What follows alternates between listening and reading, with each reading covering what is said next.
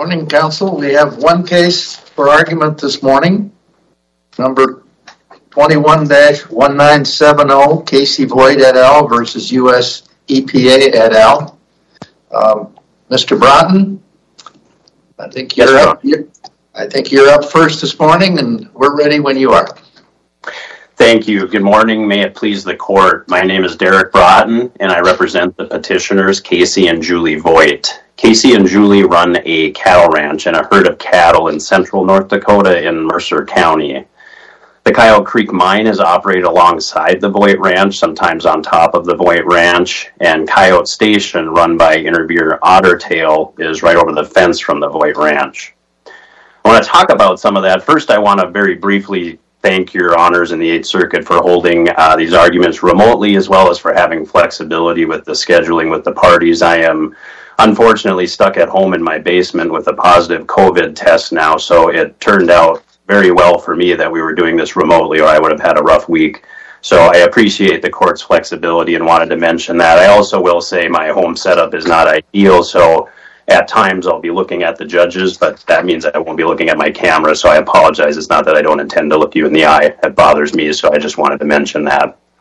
Getting into the issues, though, the issues I intend to discuss are going to be some complicated federal law, but first I think it's important to know why this case is in front of this court. And and it's because there's very real people dealing with some very real impacts to their cattle ranch. And so this isn't Uh, a question of an environmental group and the EPA arguing about what deference means. This is Casey and Julie Voigt trying to run a cattle herd and having some very real problems doing that with what is happening. And what's happening is specifically related to particulate matter and dust pollution on their ranch. The best way to sum this up is in our addendum at 22 and 23. There are some pictures and descriptions of this. And putting aside the pictures of the dust, the other things the Voigts are facing is Julie having to wake up every morning and scrape the dust off of the watering tank for her horses. These are the issues that we're trying to address, and I think it's important to start there because from here I'm going to get into some very complicated minutiae in federal environmental law, and I don't want to lose sight of what we're really here for and what we're seeking. In this case, we're really dealing with a single source determination. And what I mean by that is that we have to start by looking at what is the source, and the parties agree on a few things. We agree that whatever the regs are, whether it's Title V or NSR, generally it's the same definition and test. And you look at three criteria. Are they located on one or more continuous or adjacent properties? Same industrial grouping. And then the the one that is really in dispute here is... Counsel, this is Judge Loken. I don't quite understand how the single source determination uh, in this appeal um, does anything to the impact on the cattle on the ranch that you started out with. Sure. And so if the if they are under a single source, as you can see in the record, what it means is that they're going to need to apply BACT, Best Available Control Technology, throughout the mine in order to control these fugitive emissions from the mine that are impacting the Voigt Ranch. So that is the very concrete tie, is that they're... And I think they dispute this, but you can see from Mr. Tome in the record at Joint Appendix 186, it starts, there's some commentary where the power plant and the mine are discussing permitting implications and who should get what permit. And then they go into actual emissions calculations of, well, this is what's going to happen to the plant if we have this coal plant on our property and it's going to increase and it's going to become a major modification and we'd have to apply BACT. so we're going to put it over there. That's our point, is that you should, because it was a major modification and BACT should apply and that would help us address the fugitive emission, emissions coming from the mine and onto the Voigt property. So what I had said is that we all agree that that is the legal issue for this court to look at. That is the legal issue that DEQ needed to look at and that is the legal issue that EPA needed to look at and that they all did look at. And it's simply a question under the criteria, are they under the control of the same person or persons under common control? Thus far, we agree. We also agree that in order to determine that, we all should look at the Meadowbrook letter. The Meadowbrook letter is guidance from the EPA on this precise issue and how to make a determination on this precise issue under the Clean Air Act. Literally could not be more on point, but we all agree. What circuit court case says that that it's it's binding on state regulatory agencies? I don't know that there is a circuit court I can cite offhand saying that's binding. The EPA says that the, the contrary. Well, but they're wrong It's nothing but, it's, it's guidance that is not binding on state regulatory agencies. That's wrong. Do you disagree with that? I absolutely disagree with that. What's your, what's your authority though for, just, I, fine, when you disagree. What, what's your legal authority for that, for a position that's contrary to both agencies? I don't think it is contrary to both agencies, and here's why. The North Dakota regulation. please answer my question, your legal authority for the, your position regarding the Meadowbrook letter. My legal authority is the North Dakota Administrative Code provisions that are verbatim. They, they are the same provisions as the federal provisions that the EPA is interpreting in the Meadowbrook guidance. There is no, Didn't No the. North Dakota agency claim to be applying the Meadowbrook letter? yes. And they also, So everybody agreed that that was the standard. What is your position as to what error EPA made? We're already six minutes in. You've not even touched on what you think was the error by the EPA. Could you get to that before you run out of time? Absolutely, Your Honor. What the EPA did here is say they made this determination that in interpreting the word demonstrate that we didn't address or engage the rationale of the DEQ. If you look at the EPA's order itself, they agree with us that what we said in our petition is sufficient under the Meadowbrook guidance. It is sufficient, that provision in the LSA, that is sufficient to demonstrate common control. The other thing the EPA said in its order is that nothing the DEQ said in response to anything both we and the EPA told the DEQ, none of that changes what we said in the petition, meaning what we said in the petition remains sufficient to establish common control. So this idea that we didn't engage the rationale is artifice. The rationale was fully and frontally engaged by our original petition. We didn't change it because we didn't need to because it remained sufficient to establish common control. The EPA said that literally in its order, refusing to object. That's the bottom line. And if you look at our petition in the LSA, so the, the things we agree on, the DEQ and the EPA, they agreed the Meadowbrook guidance applies. They applied the Meadowbrook guidance. And in doing so, they looked at common control and they looked at the lignite sales agreement. We all looked at these things exactly the same. So where do we depart? The lignite sales agreement requires them to submit a mining plan. Now, the, the EPA and the others say, well, it's just a mining plan. It's not just a mining plan. This requires a level of detail that includes estimated capital budget containing detailed itemized estimates of all capital expenditures. Literally, all capital expenditures have to be approved or disapproved by the station on an annual basis. The mine has to submit estimated monthly cash flow statements and a projection of the next four years of operations in such detail as directed by Coyote Station. Coun- Counsel, that, I mean, that's just repeating your brief and your petition. It doesn't get at the EPA's reasoning why it did not, it, did- it did not have to grant an objection. So here's why. When when the state agency concluded, uh, had a different perspective on the LSA. And here's here, here's my answer to that, and I'll and I'll be done, and I can answer it very briefly with authority. It's Sierra Club v. Johnson one, the first Sierra Club v. Johnson case. That court, the 11th Circuit, stated the Clean Air Act and EPA's own regulations do not allow EPA unfettered discretion to ignore obvious violations of Title V permit program requirements. They talk about demonstration and Chevron deference, and then they quote to this conference report from this provision, and they say, if that were not otherwise clear, the conference report for the 1990 amendment settles it. And that conference report says Section 7661DB2 sets out clearly the procedures required of EPA in reviewing permits. Simply put, EPA is required to object to permits that violate the Clean Air Act. The duty is non discretionary. The 11th Circuit stopped there. If you go to, and that's at 1280, 436 F 3rd, 1269, 1280, you finish that conference report. Well, Counsel, you just talked so fast that you might, you might, we might as well not even be here. Well, You then I rattled off pages, you haven't given a citation. Sierra Club v. Johnson, 436 F 3rd. Is it in your brief? Is it in your brief? That is in the brief. Okay. What is not in the brief is the remaining paragraph of that conference report, which states, and this is Congress on the very provision that's at issue in this case, and this is Congress saying, Is this cited in your brief? this part of the conference This report- conference report? Yes. Can we, okay, Yes, it's in the brief. The citation to this page is in the brief. What is not quoted in the brief is this. In such a suit, such as this, the court could compel the administrator to object to the permit. Courts in such citizens' suits are as capable as is the administrator to review the merits of the petition and determine if an objection should be entered to the permit.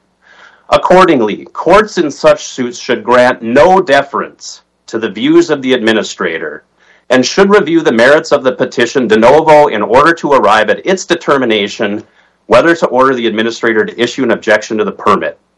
The EPA has an independent obligation to review whether or not this permit complies, and it did not do that. It said in its order, refusing to object. that it so you're, counsel, let me, ju- I- I- you're talking so fast, let me see. Uh, What I hear you saying is that a, a congressional conference report, we are required to follow a congressional conference report which says ignore Chevron and otherwise governing Supreme Court administrative law authority. I disagree. That's what I That's heard, not- that's what I heard you just say. Okay, Your Honor, that's not what I said. That's not what I meant. The conference report says that EPA has an independent obligation, as does this court, to review the petition and determine whether the permit complies with the law. They determined that it did not, but they deferred to the DEQ for no reason. That's Well, the hold, on, well, hold on a second.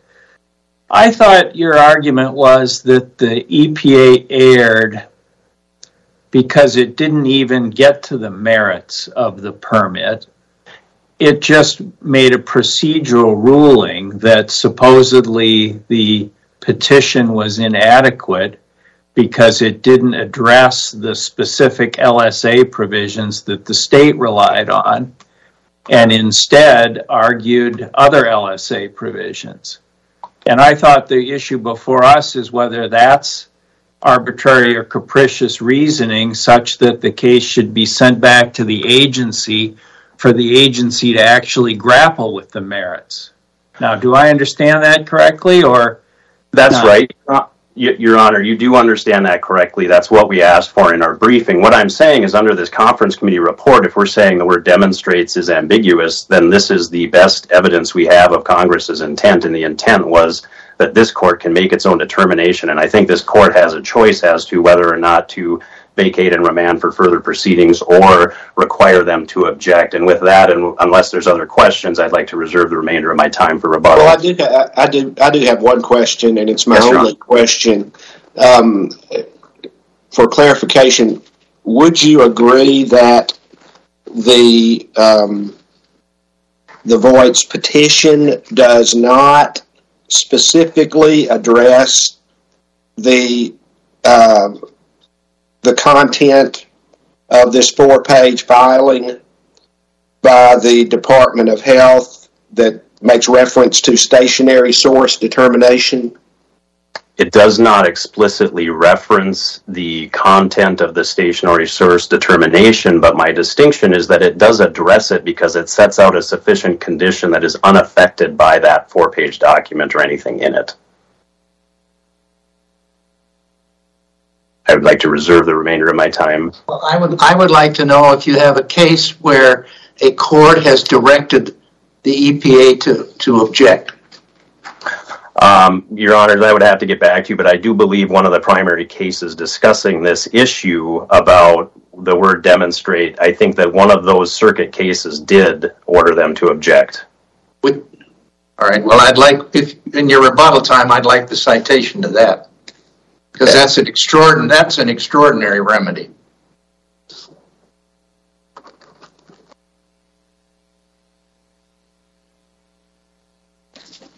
See, Eh, I want to reserve the remainder of my time and did so following the judge's questions. Mr. Mitchell?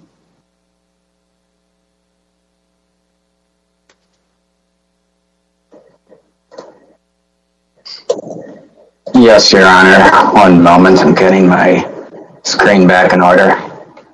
Thank you. Your Honors, and may it please the Court, my name is David Mitchell, and I represent Respondent EPA in this matter. EPA will be sharing at least four minutes of respondents' oral argument time with interveners in support of EPA. We also thank you for your flexibility in scheduling this oral argument.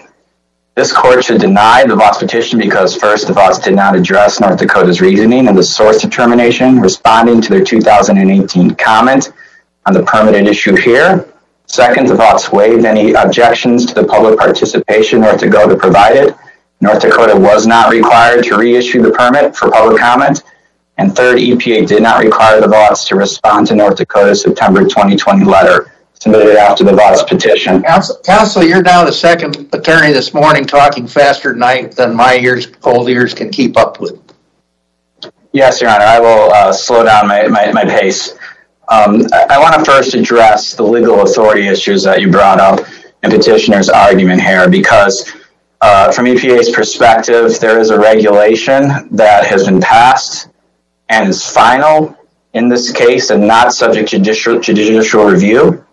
That regulation is at 40 CFR 70.12 A26, which provides that a petitioner must explain how the permitting authority's response to a petitioner's comment is inadequate to address the issues raised in the public comment.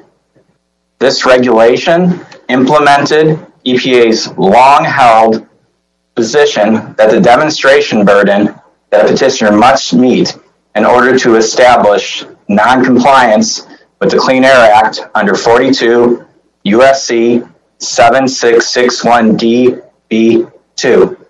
The regulation served to give notice to the public that this was an irreducible minimum that was required in order to meet the demonstration burden.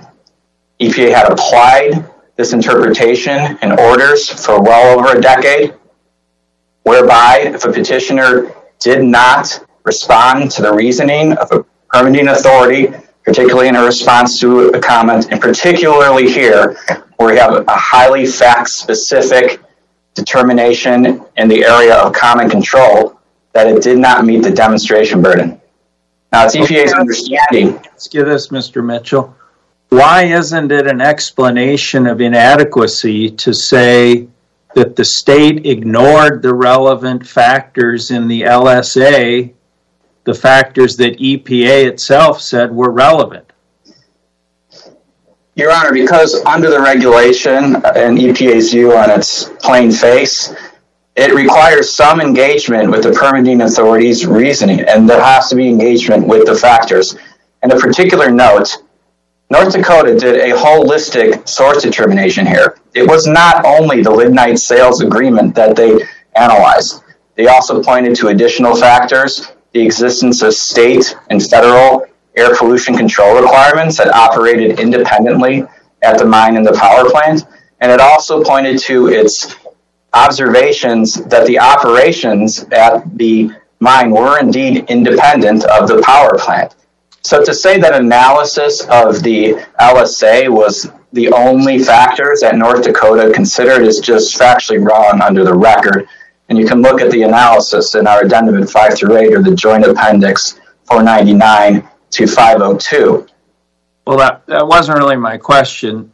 I, I don't think I asked whether the state mentioned only the LSA. My question was why isn't an explanation of inadequacy to say that the state ignored important provisions of the LSA that demonstrate common control? Your Honor, because at a bare minimum, in order to explain an inadequacy, where you have a state agency that is responsible for determining the permit provisions and issuing the permit in the first instance, there needs to be some engagement with the factors that the state agency actually considered, particularly here in a highly fact-specific common control.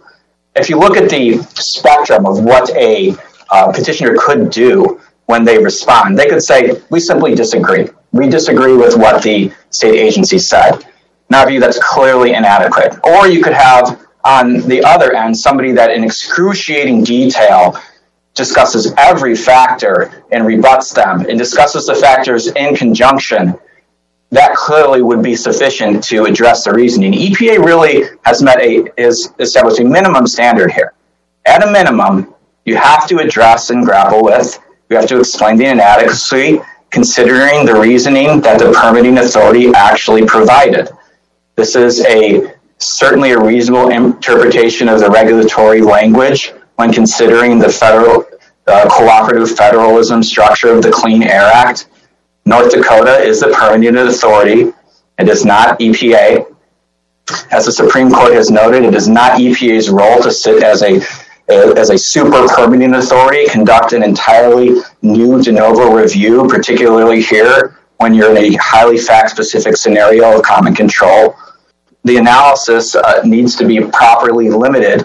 And in that context, EPA has long interpreted that at a minimum, a petitioner needs to engage with the reasoning and discuss the reasoning that the state actually provides. And in in in this case, the Voigts did not do that.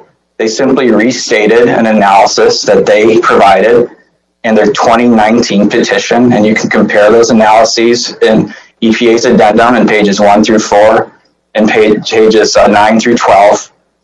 And you will see that they're exactly the same. After North Dakota issued that source determination, there was a requirement under the regulation that the Voigts actually grapple with, address the reasoning that North Dakota provided. And they simply did not do that. Under the regulation, this is an irreducible minimum requirement.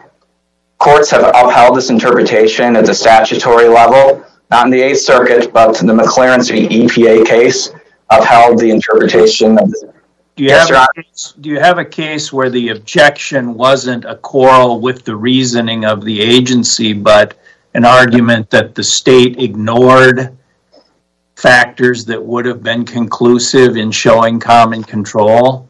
Do you have a case that says that's an insufficient objection under the regulation? Your Honor, no, we do not have a case that has that specific scenario. But in this context, the there was no finding here by EPA, and this is a correction that I think needs to be made. EPA did not do an independent analysis of North Dakota's common control analysis under their state program.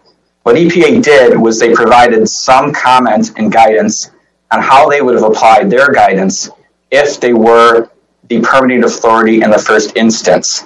They did not issue a determination on reasonableness. They did not issue a determination on how they would have decided the common control question if they were reviewing this as the permitting authority in the first instance. What they did is they applied the regulation, a minimum irreducible requirement, that in order to meet the demonstration burden, there needed to be some engagement with the permitting authority's reasoning. They went on to explain that if they were the permitting authority, they may have considered different factors more relevant than North Dakota. But that doesn't change the fact that the regulatory requirement that EPA codified was not met here. Mr. Mr. Mitchell, let me let me ask you, and I don't expect an answer one way or another, but have you given any thought to whether the EPA case recently argued before the Supreme Court, I think in the last week or so, is potentially relevant or of significance to this case? Um, Your Honor, uh, if you're referring to the case that was argued on, on Monday, the West Virginia case, that uh, we don't view that case as relevant here. Um, it's okay. pretty far afield of the issue that's going on here. Okay. Um, so, no, Your Honor. Say, um, Mr. Mitchell, regarding the September 29, 2020 letter. Yes, Your Honor. What do we know about how that came to how that came about? What what led the state to send a follow-up letter? Was there some inquiry from the EPA? It says at the beginning, it's come to our attention that EPA may want more information. Do we have background to that? Your Honor, yes, there was an inquiry from EPA to North Dakota asking for more information. However, those inquiries simply are not relevant to the inquiry here. When you look at the face of the order, where would that be in the record in the appendix, the inquiry from EPA? Do you know? Um, your, honor, yes. I believe. It's going this- to be, Is this the one that was redacted in a FOIA request and made reference to the problematic permit? uh, your honor, I'm not, I don't, I'd have to look through the joint appendix to see this. but- Okay, all right, go ahead then. Go ahead. I don't want to take your time looking through it. Sure. What I do know, Your Honor, though, is that when you look at the order, the justification that uh, EPA relied on was that, and to quote directly, that the VOX did not substantially address or attempt to rebut any of the lines of reasoning provided by North Dakota in the April 2020 source determination. It's hard to see how, if the court were to remand on this issue, that there would be any change in here, and we would be here just a few months later with a slightly different order. And Your Honor, I see that my time is concluding. Unless you have any further questions for EPA, I would turn it over to interveners for in- in behalf of EPA. Very good. Mr., uh, let's see. Mr. Jader. Thank you. Jack. Thank you, Your Honor. Um, uh, let, let me let me address real quick uh, the last question that uh, Judge Colloton asked about the problematic permit and that communication. That communication happened during after the first petition to object uh, and after the first permit that was submitted. It was not related to the second uh, action. And uh, I don't know exactly uh, how EPA asked the agency about uh, further information but uh, about, about consideration of the LSA provisions that uh, EPA had cited in its letters, which are the same that uh, the petitioners cite here, but it might have been a oral communication or, or an email. I don't know. But what I can tell you also is that is that regardless of that, the fact of the matter is that the record as a whole very clearly demonstrates that the inquiry from EPA on this issue was completely irrelevant, and that the agency, the state agency, definitely considered the provisions that EPA and uh, the petitioners uh, uh, uh, uh, cited. In fact, thanks to uh, the petitioner's FOIA request, we have in the record several draft determinations that the agency had prepared.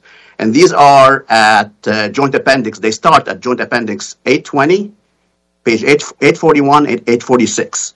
Each one of those determinations actually looked at the very specific provisions that were cited by the petitioners and explained why uh, they did not uh, find them con- convincing to get a uh, common determination, uh, common uh, control determination. Uh, at least they clearly show that the agency very, very carefully considered them. In fact, I will point out to you something more on that. Uh, at page 850 of the joint appendix, which is within one of those provisions, one of those memos, the agency actually looked at uh, LSA section 18.4, which no party had actually ever mentioned to it, not even CCMC, the mine, or uh, the, the interveners, uh, the plant owners. And that provision uh, uh, very clearly shows that even under the mining plan, which what the uh, which the petitioners make a lot of a lot of in terms of control, even under that, Coyote Station does not have any authority to require uh, uh, the, the mine to to do anything other than to comply with its environmental obligations on its own as as the.